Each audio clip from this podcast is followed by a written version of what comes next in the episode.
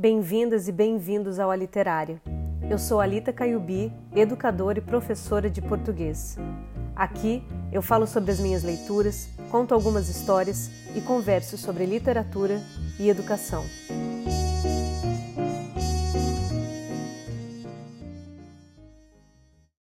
Os episódios desse quadro são originalmente lançados em formato de vídeo, por isso pode ser que você perceba alguma diferença no áudio mas nada que impeça o nosso momento reflexão. Então, se acomoda e aproveita. Tem coisas que precisam ser ditas, outras não. No caso do livro de hoje, eu preciso dizer que ele é excepcional.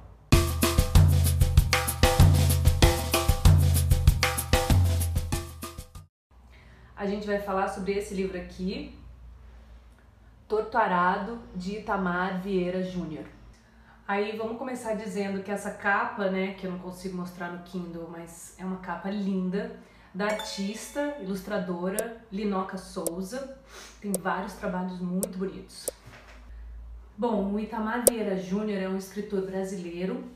É, ele é formado em geografia, fez também um doutorado em estudos étnicos e africanos pela Universidade Federal da Bahia que ajudou muito ele a escrever esse livro Tortarado. Ele ganhou também com esse livro um prêmio de Portugal chamado Prêmio Leia. Tortarado é um romance também é, que conta a história de uma parte do sertão da Bahia. O livro narra a história de duas personagens principais, a Bibiana e a Belonísia, que são irmãs. Logo no início da narrativa, elas sofrem um acidente e esse acidente faz com que uma delas perca a língua e fique muda. Depois desse incidente, a gente vai acompanhar a trajetória dessas duas garotas até a maturidade. Elas moram com a família em uma fazenda e elas moram em situações que são análogas à da escravidão. Para elas poderem estar tá ocupando aquele território da fazenda, elas têm que trabalhar. Todos eles têm que trabalhar. Então, eles não ganham salário, a única coisa é que eles trocam aquele lugar onde eles moram por trabalho. É o direito que eles têm. A gente está falando aí já de um início da situação dos quilombolas, né? Então traz muito dessa tradição do que é aquele lugar, aquela região, povos que ocuparam essas regiões com todas as suas tradições culturais, religiosas. O livro é dividido em três partes e cada uma dessas partes é contada por uma personagem diferente. Então a gente acompanha essa história, mas com diferentes vozes. Por isso que hoje eu queria falar sobre os tipos de narrador. Bom, de uma maneira bem simples, a gente tem três tipos de narrador. A gente tem o narrador personagem, o narrador observador e o narrador onisciente. O narrador personagem, ou aquele narrador que a gente chama de narrador em primeira pessoa, o eu, ele é aquele que está narrando sua própria história. Isso quer dizer que eu tenho a narrativa da perspectiva do olhar desta personagem.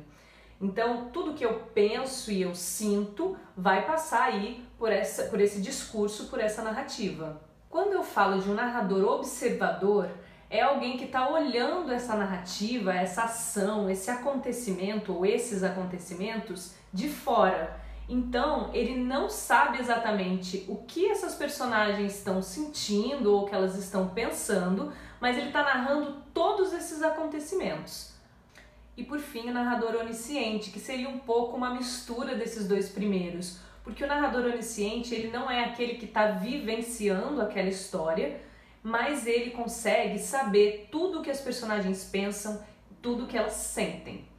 Quando a gente está pensando em literatura, é muito importante que a gente veja que nada é muito arbitrário. As escolhas elas são essenciais para a gente ter uma compreensão, fazer alguma reflexão sobre a obra. Isso quer dizer, portanto, que a escolha do Itamar Vieira Júnior por três narradoras em primeira pessoa, ou, seja, três narradoras personagens, é uma escolha decisiva para a gente entender a obra. Principalmente se a gente pensar que uma dessas narradoras, pelo menos, ela está sem a língua e ela continua falando alguma coisa. Ela tem um texto, ela tem um discurso. A questão da língua e do silêncio é muito importante dentro dessa obra. Cada vez que a gente fala ou que a gente escreve, a gente está deixando de alguma forma o nosso registro dentro de alguma narrativa, seja ela da ordem ficcional ou da ordem da realidade. E por isso que hoje eu gostaria de fazer uma reflexão de algo talvez um pouco mais complexo. Hum. Aí eu queria falar sobre a questão do mutismo e do mutável. Por exemplo, você já reparou que tem algumas coisas que só vão mudar se você não ficar mudo? Tem ainda outras coisas que precisam e pedem o seu silêncio.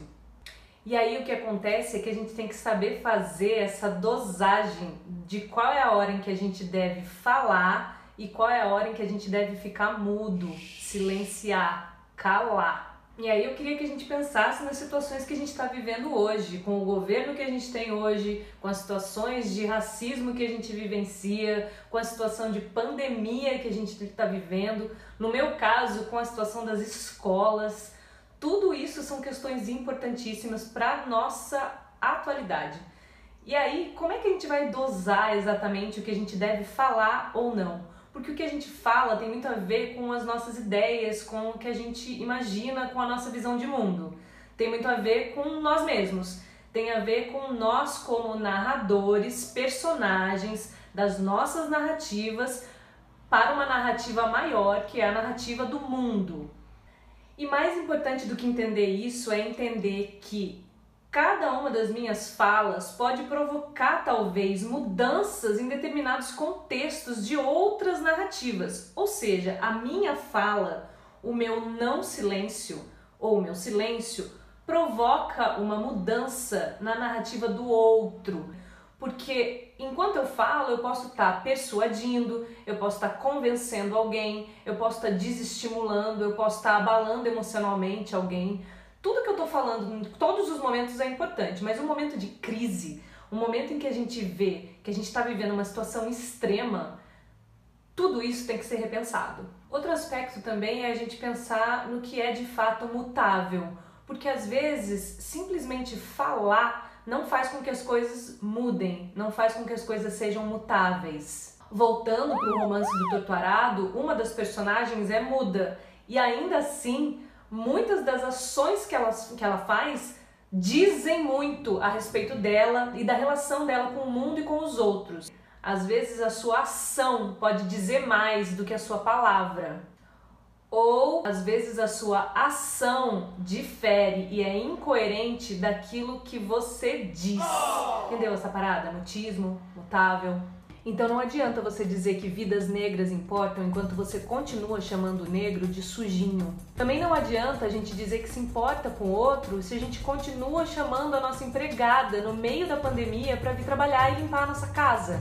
E não faz sentido você dizer que luta contra a insensatez do presidente se você continua e segue fazendo aglomerações desnecessárias. As nossas ações, elas têm que ser coerentes com aquilo que a gente fala. Do contrário, é melhor que a gente não haja e permaneça mudo. E lembre ainda que permanecer mudo também é um posicionamento.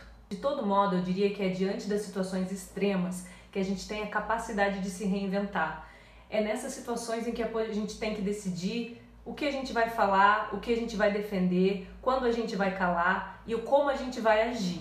Acho que é consenso para todo mundo que a gente está vivendo um momento histórico, um momento sem precedentes. A minha pergunta é essa: quais vão ser os seus momentos de silêncio e de fala, quais vão ser as mudanças que você vai fazer para essa narrativa que está sendo construída. A mensagem é que não adianta a gente olhar de longe e dizer que a gente não pode falar nem fazer nada. A gente pode sim fazer micropolíticas, trabalhar nas nossas esferas para que as coisas comecem a mudar. E eu estou entendendo aqui que eu e você queremos um mundo melhor. Então, como é que a gente vai fazer isso acontecer? Então é isso. Obrigada a você mais uma vez que aguentou assistir até aqui. Para não perder a tradição, um beijo de luz.